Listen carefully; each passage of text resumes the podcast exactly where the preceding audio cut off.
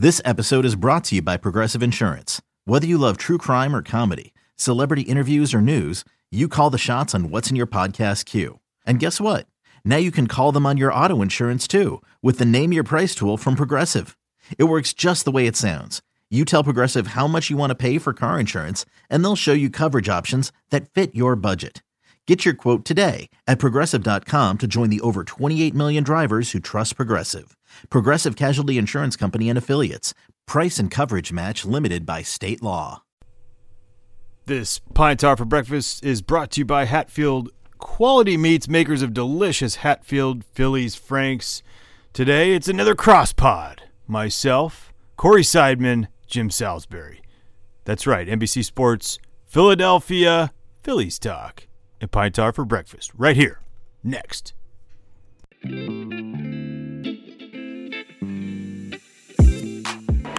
the air to left field. Going back on it. It is gone! Kevin Frandsen sends everybody home. Coming down. What up? And welcome to another episode of Pine Tar for Breakfast on this beautiful Saturday morning here in Philadelphia, South Jersey area for myself. And like two weeks ago, we did it with the High Hopes podcast. Jack Fritz, James Seltzer from WIP. We're going to go do a cross pod today. Jim Salisbury and Corey Seidman of NBC Sports Philadelphia. Phillies talk. What's up, boys? Kev, how you doing, man? How, are you doing uh, during this time of the year that I would imagine for the last 30 straight years has been baseball time for you, huh? Well, hello, fellas. But let me tell you something. Uh, I have a nice beard going. Uh, this started on uh, March 23rd. So I got a good growth going. The hair's going. I've lost my mind. Uh, wife's pregnant. I mean, there's a lot of things going on here at the uh, Frandsen household. So, how you guys doing? Steak, what's up? Doing all right. You know, I, I, I got my hat on because my hair is just totally unruly. I need a haircut so bad. I, I'm really I'm not going to go any haircut. I just think I'm going to go harp on this. I'm gonna I'm just going to grow it out and uh, see where see where it may be. Well, now I feel obligated. Now I feel obligated to show you guys that I buzzed myself the other day. Yeah, you Not- might need to put that hat back on. huh? Not thrilled with how it went, which is why I'm rocking the NBC Sports Philadelphia hat. But I was just going crazy because you know my hair is coming out of the sides and pushing out my glasses. And Kev, I mean, you know, uh, how do you replace this energy? You know, how do you replace the the day to day being at the ballpark for ten hours and soaking in the the weather and the atmosphere and everything?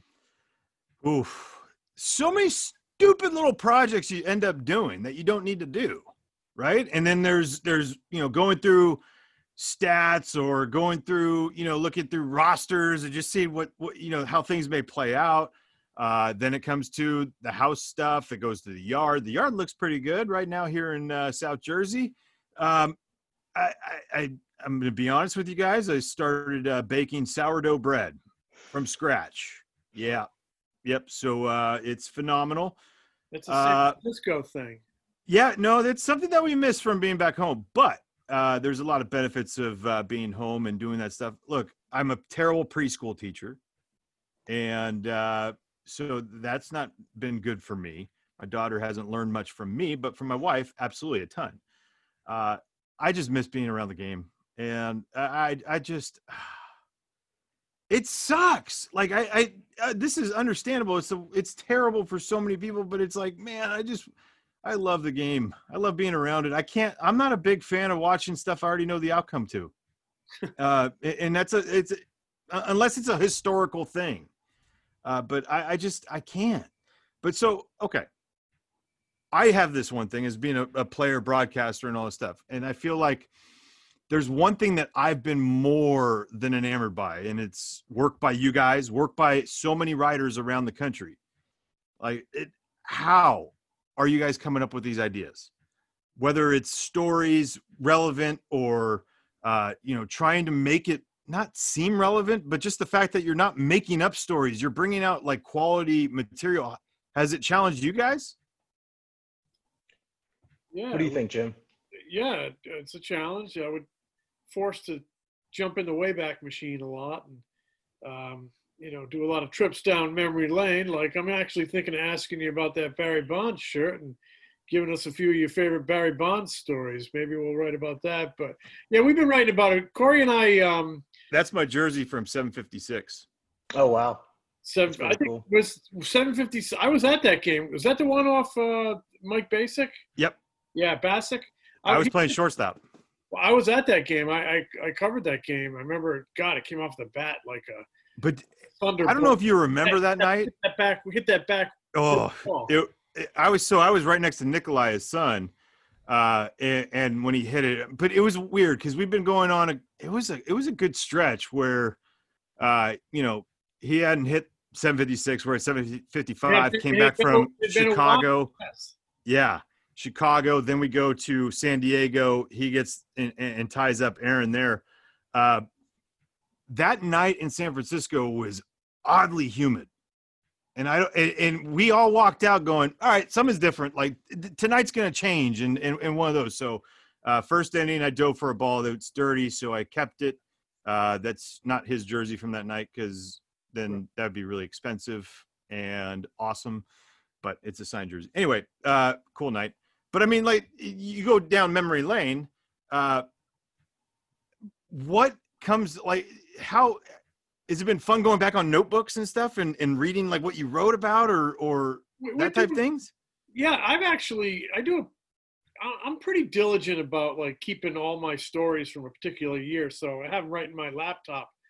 So you know, I've been able to go back and um, refresh my memory and read over some stuff from the 08 World Series, and it's been kind of fun to read again and and to relive that. We're going to be writing about some of that. Um, and we've even gone back further than that. I mean, Corey and I played uh, Strat-O-Matic, the 08 team against the 80 team. That was a lot of fun to go back and and just Who call- controlled who? we um we let the computer simulate it, and then I know, but who who was were you 08? No, I was was 08. For all, for all intents 08. and purposes, I was repping 08 and Jim was repping 80. and it turned out, you know what? It turned out to be a little bit less of a competitive series than, than we thought. Yeah. The 80 team kind of waxed them as Yeah. the series went on.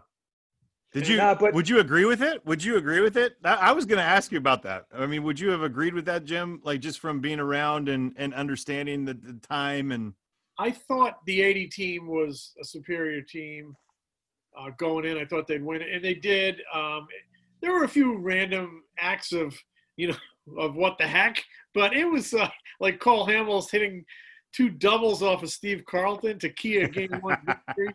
But you know, it really was all worthwhile when Matt Stairs comes off the bench in game. What was it? Game five, Corey, or game four?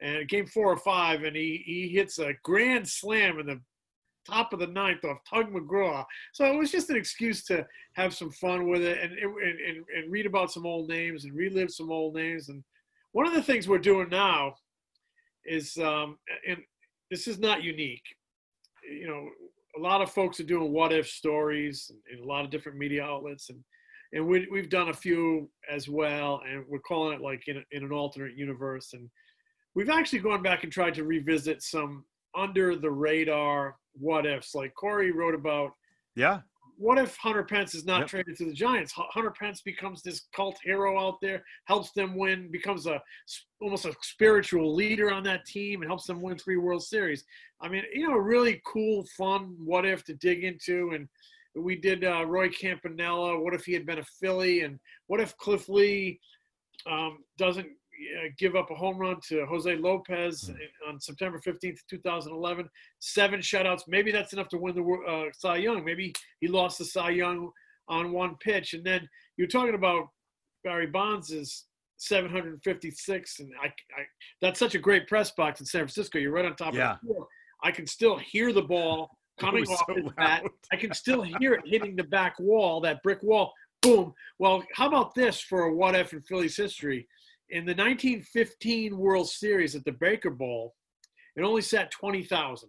hmm The owner's trying to jam more people into the stands. It was spacious in left, very spacious in center, short porch and right. He ropes off part of center field and part of left field to jam more fans in there. The Red Sox bop three balls into the into the roped off area that are ruled home runs. Phillies end up losing the 1950 15 World Series. Really? Yeah, it was so, and it's you know, and that's a story I, I read about years ago, and I read a lot about it, but it always just it, it freaks me out. It's so funny to think that that you could decide a World Series on three ground rule um, home runs. And if, if that doesn't happen, maybe those balls are outs and maybe the Phillies win the series. So those are how we're occupying ourselves with these kind of uh, what ifs and try, just trying to have some fun with it all as we kind of, like you, cross our fingers that the game comes back. Well, I, I was a, like Corey just wrote about it, and you were talking about the Hunter Pence trade, and I was I was in the the van with him as we were going to uh, Nats Park when he got Jeff traded. Spicoli's van? What's that? Jeff Spicoli's van? Yeah, yeah, yeah. yeah I was like, don't want to go there. But anyway, uh, great reference right there. Um, it changed a lot. It was it was weird in that clubhouse, and I had just been there for three days, maybe four at most. Um, I, I just came over from AAA, and I I started playing, and the the thought that we had just given up I think was a little was real.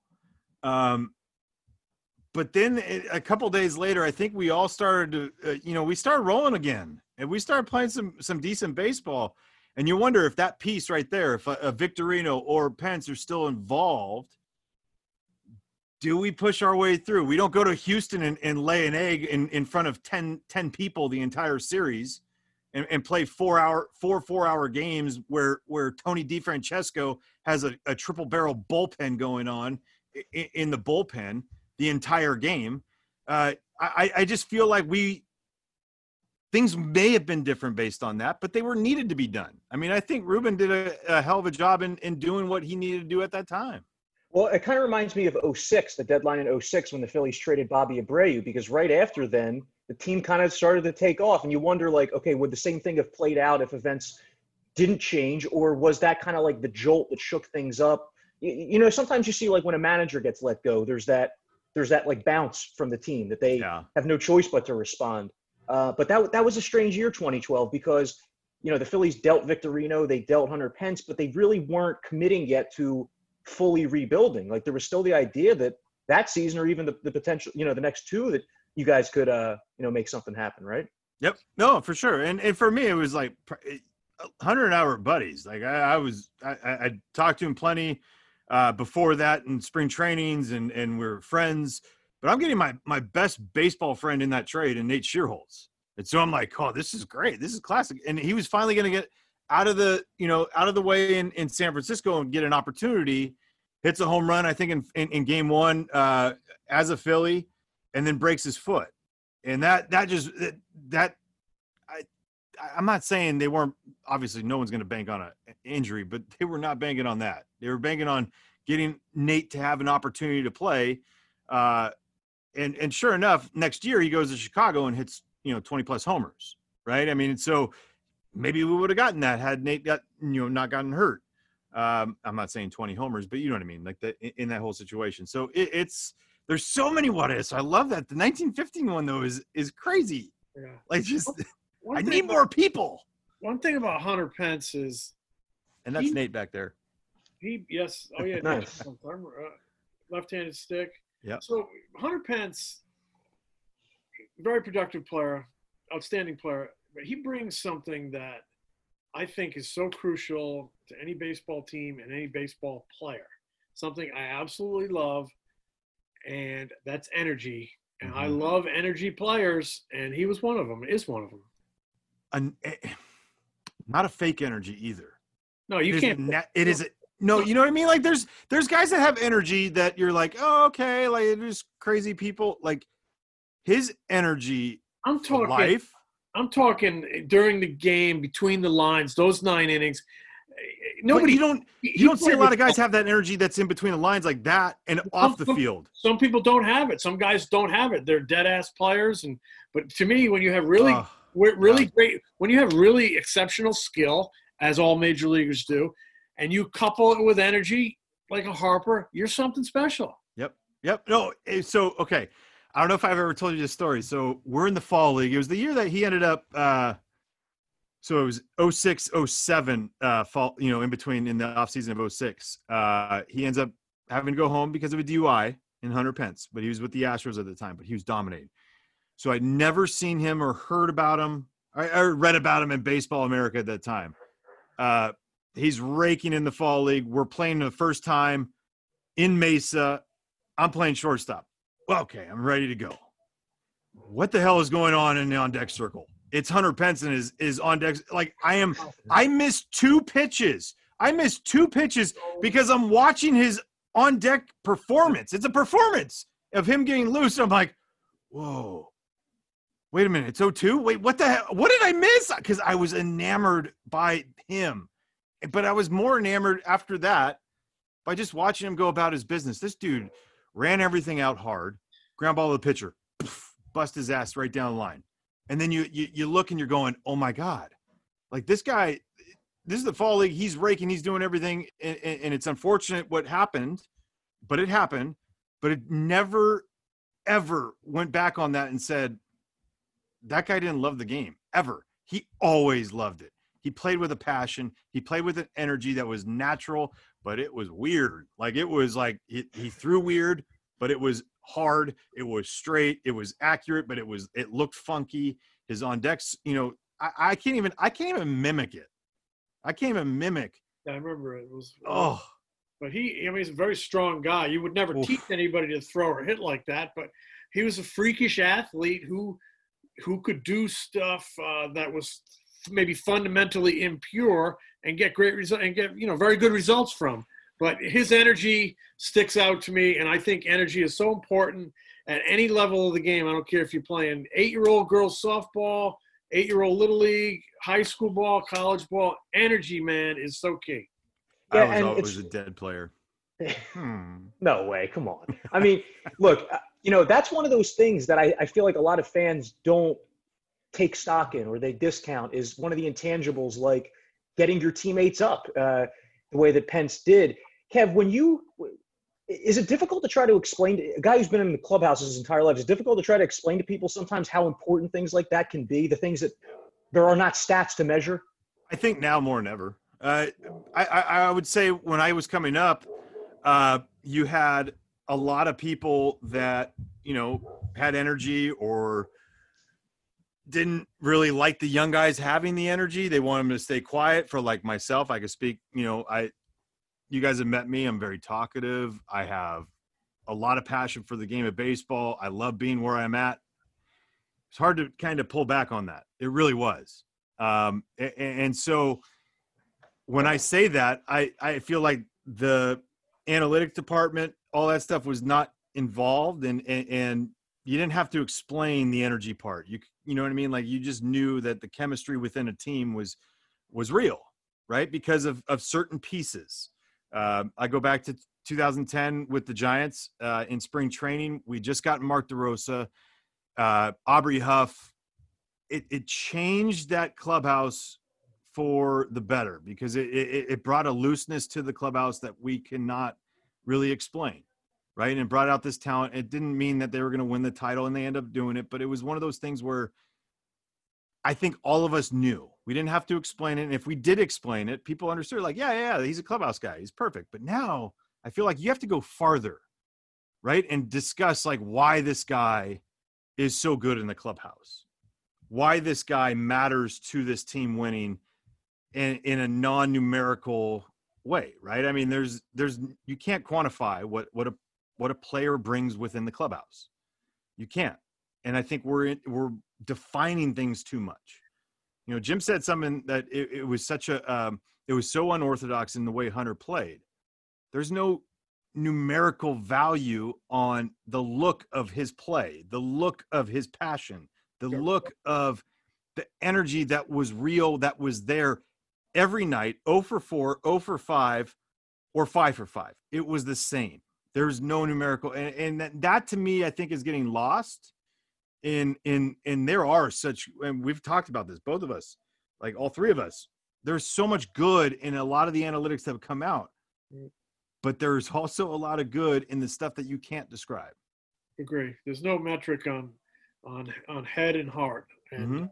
and you combine those and it's amazing because hunter had that you have i to mean that, that that's the beauty of him is it was you- always there you have to include those head and heart in your evaluations along with your scouts evaluations and along with your analytic evaluations in coming up with a portrait of a player. But on energy, there's different kinds of energy. You'll agree. Chase Utley was not an expressive player. He was not a loud player, but I dare you to say he didn't play with energy. There's all different kinds.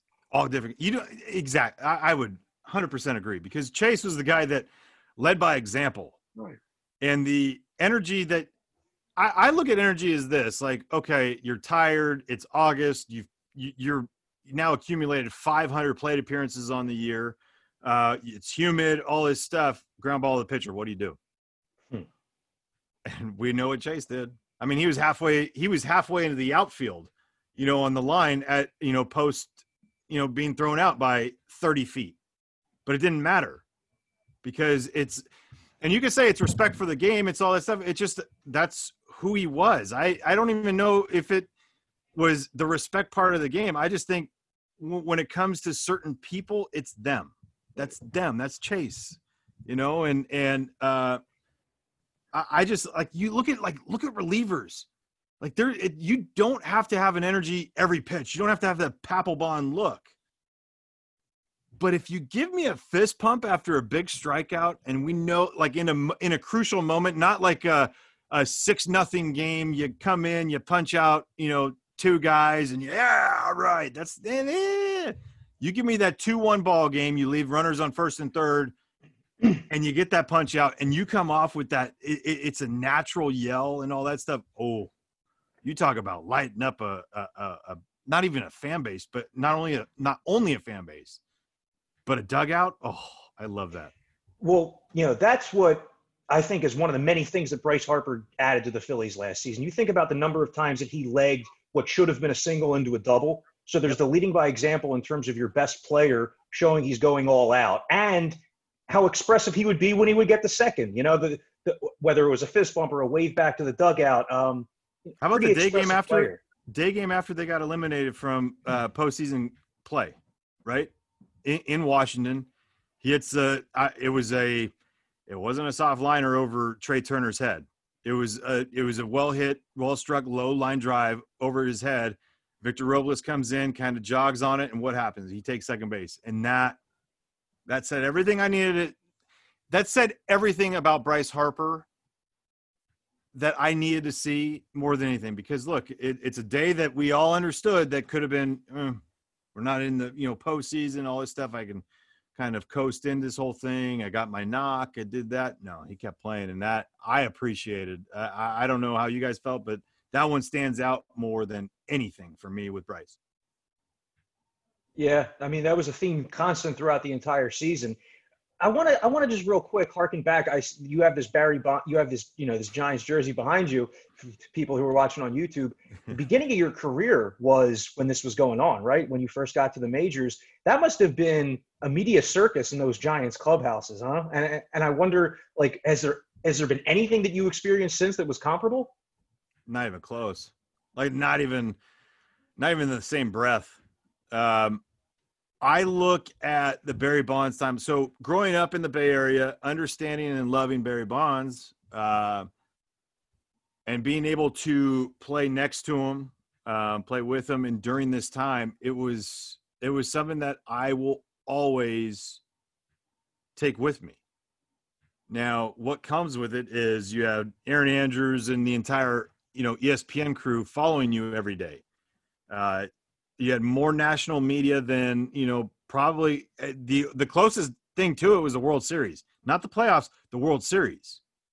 Um, you know, I it's like the fourth day, fifth day in the big leagues. I'm leading off against the Brewers in Milwaukee, um, a Monday game, and they put me as the the leadoff guy during BP.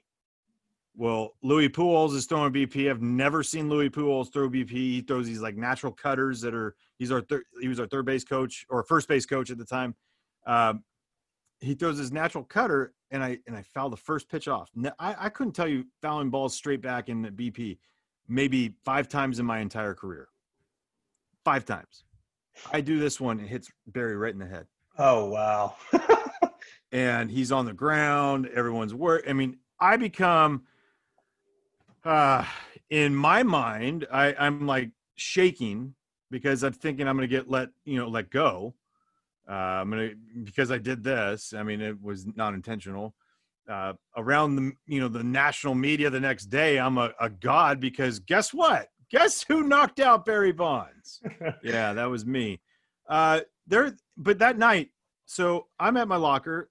I turn around, and I, I'm, I, I just got out of the shower. I put on my shirt, and I just feel like this presence. I don't know anything that's going on. I really am not seeking anything out. I'm, I'm actually wanting to lay low. I turn around, and sure enough, it is line to line. It, it, it just like two lockers, three lockers full of cameras, national media members talking to me about knocking out Barry Bonds before the game, and I'm like, uh, and I'm I'm freaking out. Like now, I'm like totally freaking out. Like I, what? I yeah, I fouled the ball off. It just happened. Are you are you glad that you're a part of history now? I'm like, no, I'm not. A, what are you talking about? But that night, Barry stayed back, and he had dinner with me there we sat there, we talked for a while, and I've I've talked to him plenty, but he's like, dude, I know, get get over that, like this whole thing. He went to Serra High School where you know Tom Brady, Lynn Swann, Barry Bonds, all those guys involved. Fregosi was a, a, Serra Padre. Um, I went to Bellarmine, which was one of their rivals, and all he did for the next hour was talk, you know, a lot of crap about Bellarmine and uh, the dominance of Serra over them. And then I just we, we went back and forth, and we had this great relationship. But he stayed back to make sure that everything went right because I, I wasn't in I wasn't there to be a part of the national talk. And so that taught me that no matter what happens, like if you do something wrong around Barry Bonds at that time, it's gonna explode. And so it was like kind of kind of lay lay low as much as I could. Uh, after that, I didn't foul any more balls off into his head, so that was good. Um, but it, it, taught me a ton. It, it, it teaches you a lot because look, we all get this, you know, everyone gets to have their opinion on the guy. The reason why I fell in love with Philadelphia, the city, was because of Barry Bonds. Because in 06, we go back, you know, we come to Philadelphia and you have the, the the sign in the left field that says the babe did it on hot dogs and beer and Barry did it on there's a giant syringe. You had the the sumo wrestler and the the skinny guy that were right above the dugout and it was before and after. And the passion that the city showed towards him was incredible. Then it was not only the passion towards the city or towards Barry, it was towards the team, you know, towards Philadelphia, the Phillies. And I loved it. It became my number one place to ever play. And it was that weekend. And then he hit the farthest ball I've ever seen hit in my life. That was off the McDonald's sign against uh, Lieber. Yeah, I remember that. And it was still on its way up when when it when it went out of the park but it was like those those things I will never forget. I, I will never forget. I will never forget in Philadelphia that that weekend with Barry. Sam from Sam Bat. Remember Sam Bat, the, the bat that Barry used? Uh, Sam wearing his overalls comes in to see his number one client. And Barry's pissed. He's like, "These bats are terrible. They're they're off. They're all bad weight and all this stuff." And, and Sam's like this really quiet. He's a large human being. Overalls, you know, like very uh, farm very urban, right? he's a country. And and, I know, Sam. Yeah, and he's and he's so sweet. He's just a sweetheart. And he's like, "I'm sorry, Barry. Like, I, this is not intentional. And but how bad are these weights? Well, Barry liked his bats to be, you know, 34, 31.7 ounces. He's like, this one's like 31.9. This one's 32 1. This one's 31 three and a half. We're like, wait, what? Like, yeah, right. You're just saying this. And I swear to God, on the absolute ounce. He was right on every single bat. They weighed him. Sam brought in his his scale. They weighed him, and I'm like, okay, so that's a different level. You know exactly the weights on everything that you're swinging. I mean that, yeah. There, hmm. there, there's a lot. I mean, I could go on for hours because I, I, I am a believer in him. Um, he was great to me, and you know, he did things for me on the field that people still to this day don't believe me, but that's fine, and, and I'm good with. So uh, in '98, uh, when he was hitting all those home runs, uh, you know, he hit a lot of home runs every year, but I think it was '98 or '99 or 2000, one of those years. I actually uh, went to Ottawa to visit with Sam Holman, Sam Bat, And those bats, you know, this guy started this company in his shed behind his house in on you know in, in residential Ottawa, the capital of Canada.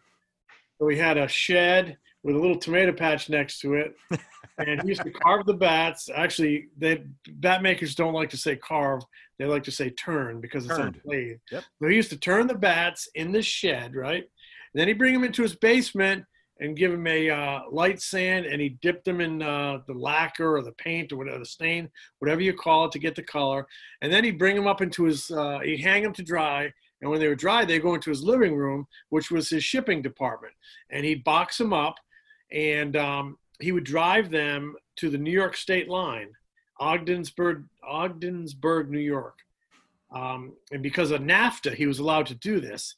He used to drive them to the, to the, to the New York Canada line to a post office in Ogdensburg, and he'd mail them from there because it was cheaper to use the U.S. Postal Service, and that's um, how he, or he'd Isn't deliver them to? Montreal because there was a team in Montreal in those days. He was like Wozniak and Jobs. So it was such a yeah, uh, to, how that all started, and then Barry really put Sam on the map. He makes a great bat. Ryan Howard uh, hit a lot of home runs with the Sam Yep. bat, and Yep. he went to Marucci later on. But uh, Pujols, Pujols. It was Pujols, Ryan, and, and Barry were like the big. yeah, and it all started, uh, you know, just uh, with him, you know, making bats in his backyard. He was a he was a set, Sam was a set builder for the National Ballet in Ottawa. He's a Really? he's a carpenter by trade. Yeah. and it all started because he had a, uh, a a friend who was a scout.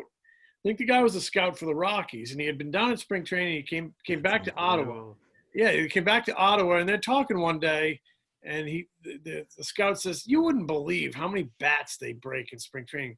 And Sam very basically, well, that's because ash is not as strong of a wood. They should really make them out of maple. Problem was they couldn't get maple to be light enough where you could handle it.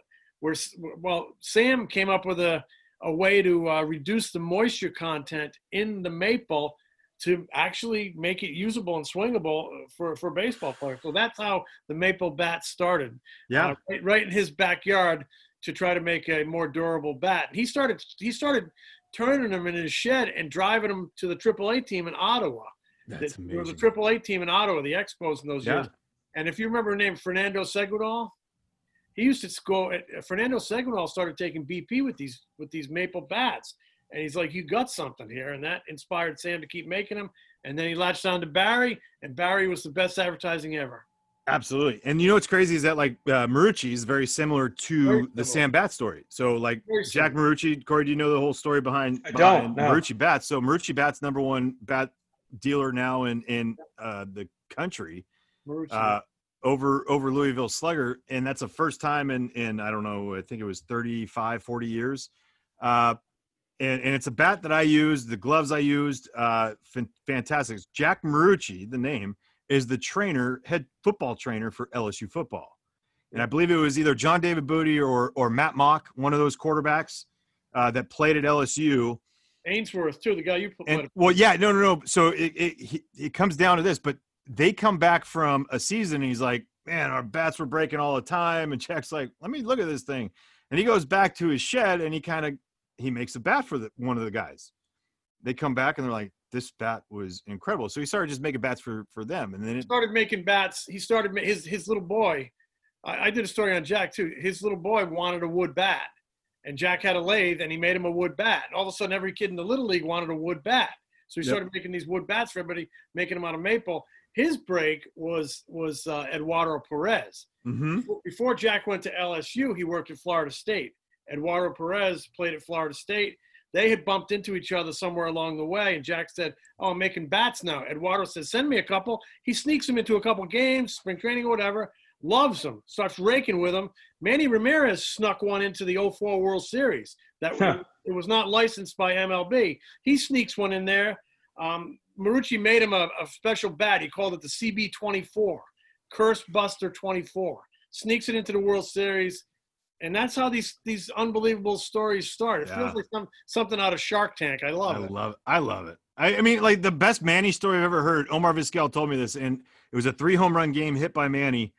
Uh, he used three different bats, not one bat was his.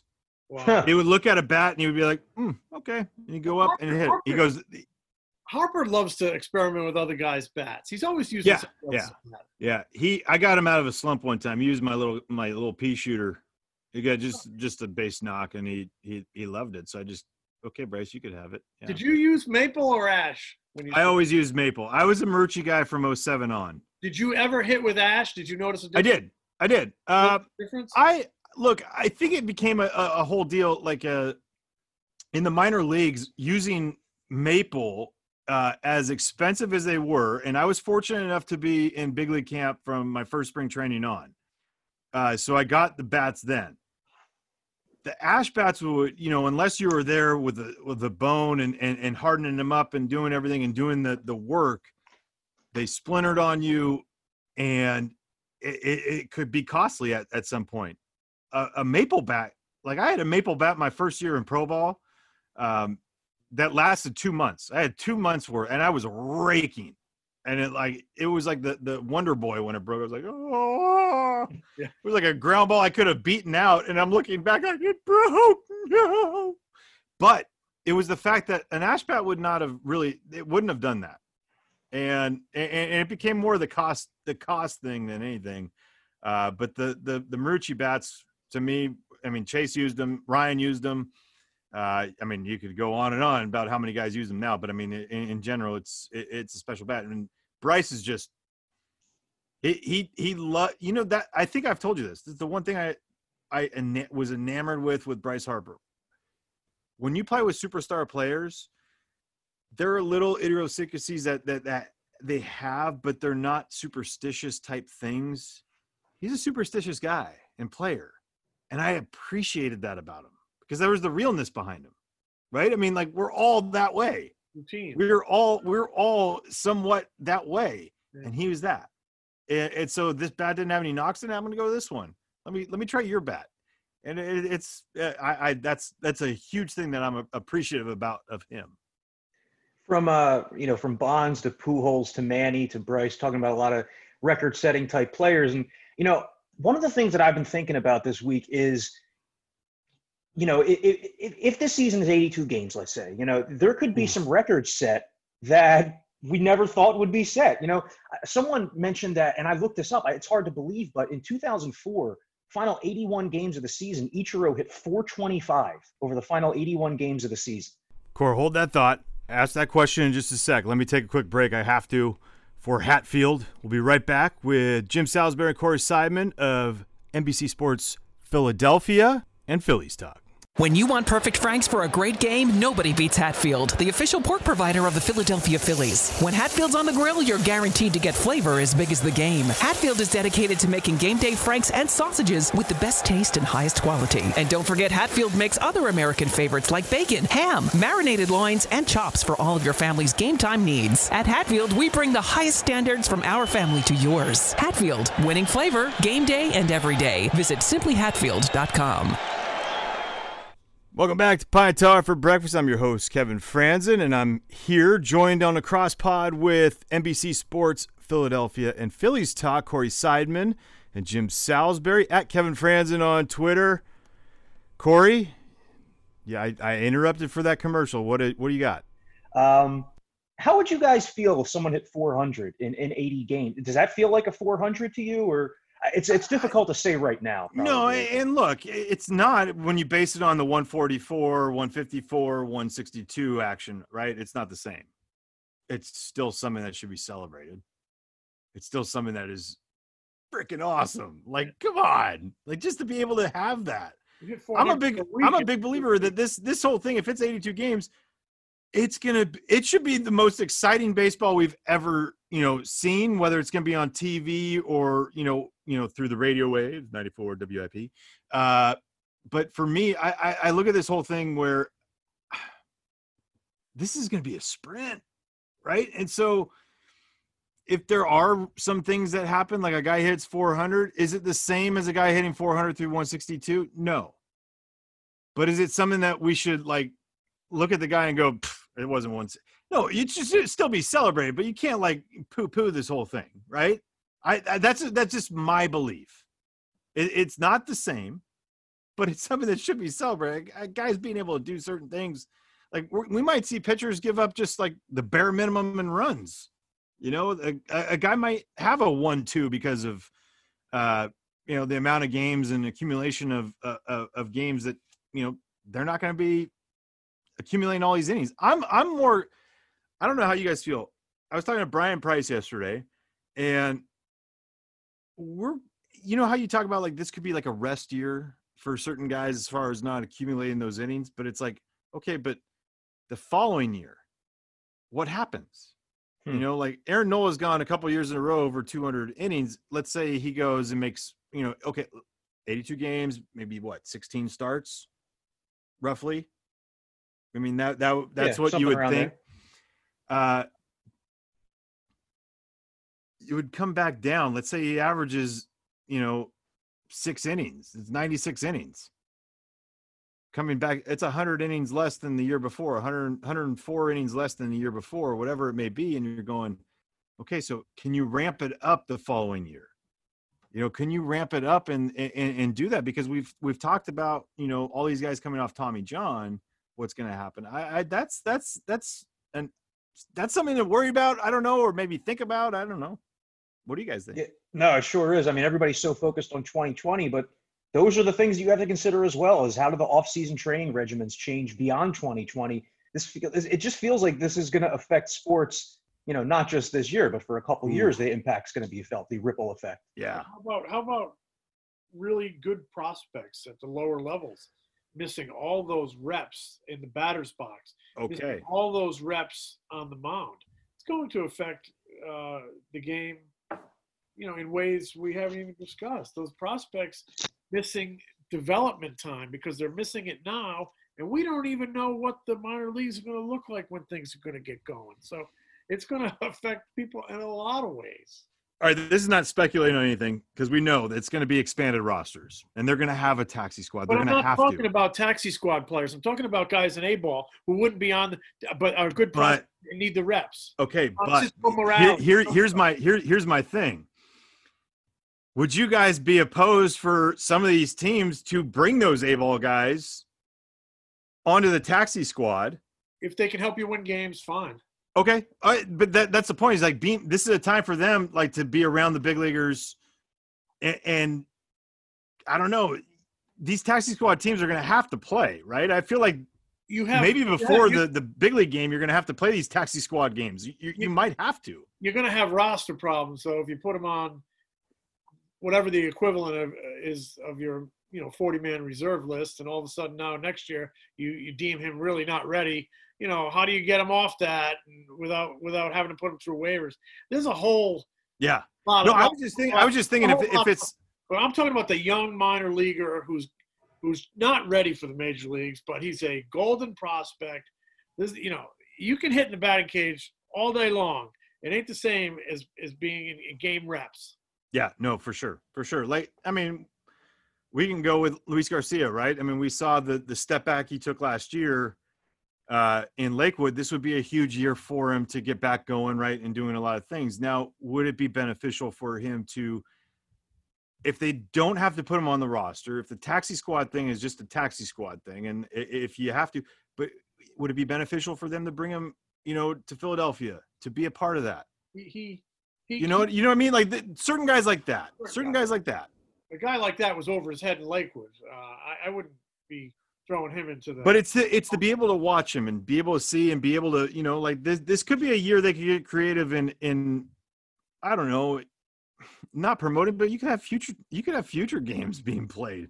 You know these these taxi squad games because they should be playing games. You, you know that's the only way. Alec Bohm, Alec, Alec Bohm could, you know, I mean he's was ticketed for AAA, he could end up helping you win big league games. oh hell yeah! I am. You know, I think that that that level of prospect um, is going to make up your your taxi squad, and and then the, the NRIs, the Neil Walkers, and and and those guys. But uh, you know, how about a guy like Madison Bumgarner? Mm-hmm. So, you know, he has those great postseasons uh, with the Giants. Do you think? And you follow the Giants. Do you think all of those postseasons, um, you know, kind of built up his odometer a little bit and maybe helped explain some of the velocity drop. And to take it a step further, do you think this downtime is beneficial for a guy like Madison Bumgarner? We're talking about how it's going to impact guys negatively. Could it impact some guys who've carried heavy loads? Could it impact them positively? I absolutely think so. I mean, we won't really know. I mean, the, the Madison thing took a turn for everything on, on the the motor motorbike accident.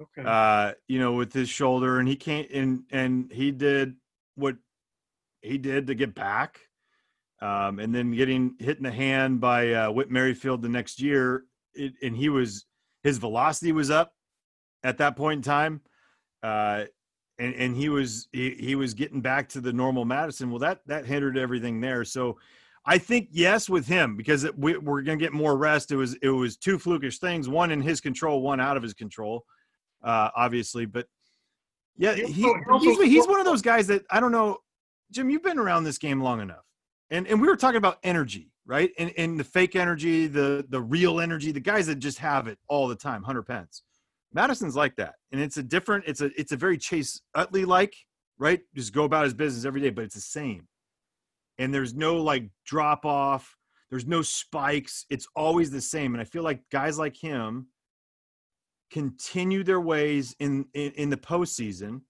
because they don't have these they don't have these they're this but it's a it's a high level this like you know staying in staying that that level.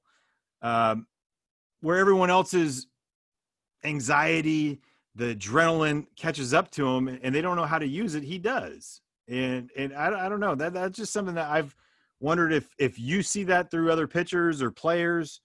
I, Uh, I, I see the intensity and I respect it and the, and the competitiveness and taking the ball, all that stuff. I, I love the guy. He's a he's a warrior. I just was raising the point that he's carried heavy loads in October, and it's you know big, heavy, stressful loads, and you know that that's hey that's wear and tear. That Well, you saw what well, you saw with Cole, wonder right? A little bit of a little downtime could could maybe help. Yeah. some. That's all. Well, well, Cole was so great in 08, 09 postseason, right? I mean, and then you, you get to 10. It wasn't the same Cole that year, right? I 09, mean, 09 cold. 09 was the year he struggled after the 07 and 08. 08, 07, 08. Yeah, yeah, yeah. He'll tell, Yeah, he'll yeah. tell you he didn't he didn't train the right way. Did, But I think their bodies were just they're- like they're- that. People forget like winning takes a toll, and it's awesome. Like Right. to win is awesome. But these guys are are going and added extra, Yeah. right, for the job that they are required to do. Yeah. But it, it it's an adrenaline you just don't have all the time. It's- that it just- where, it- where you want to be. The postseason is where you want to be. Absolutely. An extra month of intensity, an extra month of stress, an extra month of wear and tear, and sometimes I think uh, we underestimate that. It's where you want to be. Absolutely, it's where you have to be. Yeah, yeah. I'm not saying you want to, you don't want to be there. I'm saying maybe uh, some guys can benefit from catching their breath a little bit. That's all. And that's what makes it so remarkable when you see teams sustain those runs, those deep playoff runs year by year. Like we're watching right now this Last Dance documentary about Michael Jordan, and you saw that the three consecutive long runs in the playoffs, coupled with the you know some of the off the court stuff that he had to deal with, it he was spent by the end of that. You know, and I mean think back to those Phillies teams, five straight playoff runs. Uh, it was a period where after the first two years at least, they were expected to win, and it was like. You know, it got to a point where it seemed like when they would win a game, it was a sigh of relief as opposed to, um, you know, a feeling of elation. So that's what makes it so remarkable when you see those teams do it year after year after year. There aren't many of them that can. Do you, do you, Jim and, and and Corey, you could talk about this. I don't know. Is, is it? I'm never going to say they didn't want to win, but did you see that the the desire or the expectation to win was higher than the want of those those that late run of, of Phillies in in you know the five straight? sure seemed like that way in 2011. What would you say, Jim? I, I think there was, um, you know, I, th- I think they lost a little hunger. Some of the guys might have lost a little hunger or maybe a little edge, but I also think, you know, they benefited by bringing in a guy like Halladay to, um, you know, who hadn't been there to sharpen that edge in 10 and, and 11. I remember those great Yankee teams. Um, every year they seemed to bring in a new guy. One Yeah. year Clemens, one year it was uh, Knoblauch. I'm missing guys, I'm sure, but every year they seem to bring in a different guy that had never been there and kind of Scott Brosius. Scott Brosius reinvigorate that hunger a little bit, reestablish that hunger a little bit. Um, but you know what? I, I think it's only natural your belly gets full a little Yep. bit. Um, the special ones can come back the next year and be hungry again. But um, you know, hey, yeah, I, I think they should have won more in those days. There were a lot of reasons they should have won more. That's why. I'm, that's why in baseball, it, it, it's so much more difficult than in ba- basketball to do. I think because I mean, an, an individual can carry you a long way in basketball, as we saw with Michael Jordan. In baseball, if six guys have that hunger and three guys don't, whatever it may be, it, it, it really takes away from the, that that team. And in basketball, a one guy could will with the great talent, but could also will a team to the to the finals. Now it takes a team effort to get through that. I, I just think in baseball, there's so much more that to you know to have that we were talking about earlier. Not to quantify, you can't quantify the heart and the in, in this right. As a team, you can't quantify having the same beliefs. Yeah, the time. momentum is momentum and and and peak performances. And baseball is this. You know, you have a bad week, uh, you have a great week. I mean, they had a bad week in 2011. They, the St. Louis Cardinals had a great two months, and they just were Yeah. not up from like August 25th on. So, I mean, I think about the 08 team. They weren't the best team of that run, but they had a great postseason, and things lined up for them a little bit because. If you remember, the Cubs were a very good team that year. They got knocked out early by the Dodgers Dodgers. and they, the Phillies faced the Tampa Bay Rays in the World Series, not the Boston Red Sox. The Tampa Bay Rays beat the Boston Red Sox. They were spent after that. That was their World Series. Yeah. It was the same thing when the Eagles finally made the Super Bowl in 1980, beat the Dallas Cowboys finally in the NFC, NFC Championship game. They had nothing left for the Super Bowl. And that's just not me talking. I got that right from Bill Bergey. He, I did a story on it. He told me flat out, we, that was our Super Bowl beating the Cowboys.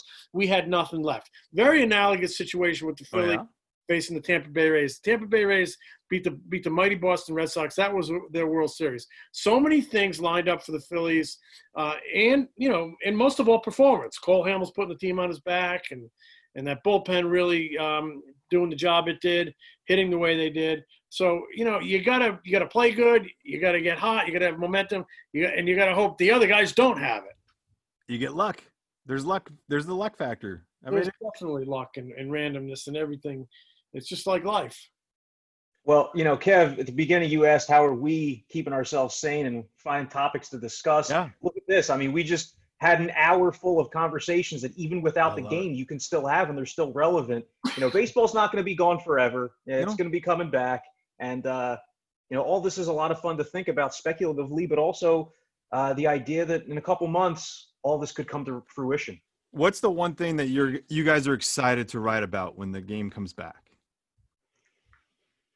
or talk about i mean either either way I'm I'm really interested in how the dynamic changes with no fans in the stands. You know, which guys are affected, uh, which guys admit whether it has impacted them. Um, there are a lot of players that probably will have no effect on but I'm curious to see who those guys are and who those guys are not.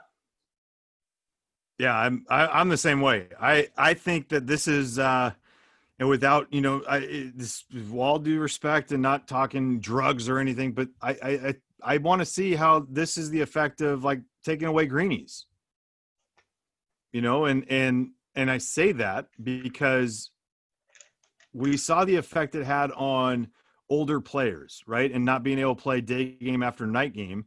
Uh, for me, I, I I look at this going, oh my gosh, like we we're gonna see the older guys, I think, struggle a little bit as we get longer in this because the the fans matter and the energy the fans bring matter to the players and the older players as far as bringing their A game all the time because that adrenaline is added and that adrenaline gets you over the soreness, gets you over being tired, and, and I'm I'm I'm really looking forward to that. I'm looking forward to the sprint more than anything. Yeah, I'm all for this season getting as weird as possible. Personally, I think the weirder it gets, the the more fun it'll be. And Kev, thank you very much for getting weird with us here Yeah, I for an it. hour on the podcast, brother. You guys are the best. Appreciate it. Coming on the Pine Tar for Breakfast podcast.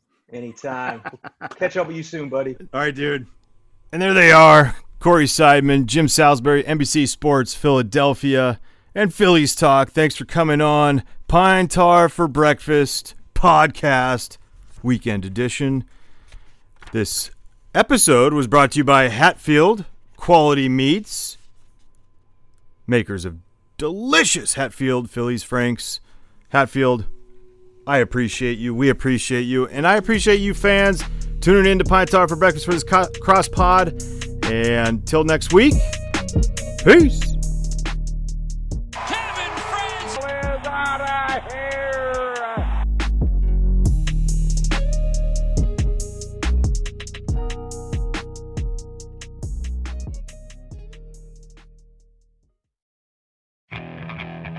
Okay, picture this. It's Friday afternoon when a thought hits you. I can waste another weekend doing the same old whatever, or I can conquer it. I can hop into my all new Hyundai Santa Fe and hit the road. Any road. The steeper, the better. Because my all new Santa Fe is available with HTRAC, all wheel drive, so I can hit the trail without a worry in the world.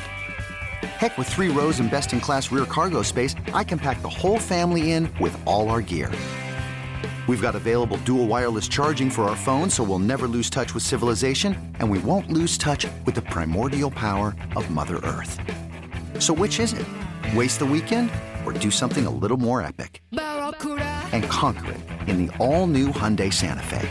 Visit HyundaiUSA.com or call 562-314-4603 for more details. Hyundai, there's joy in every journey.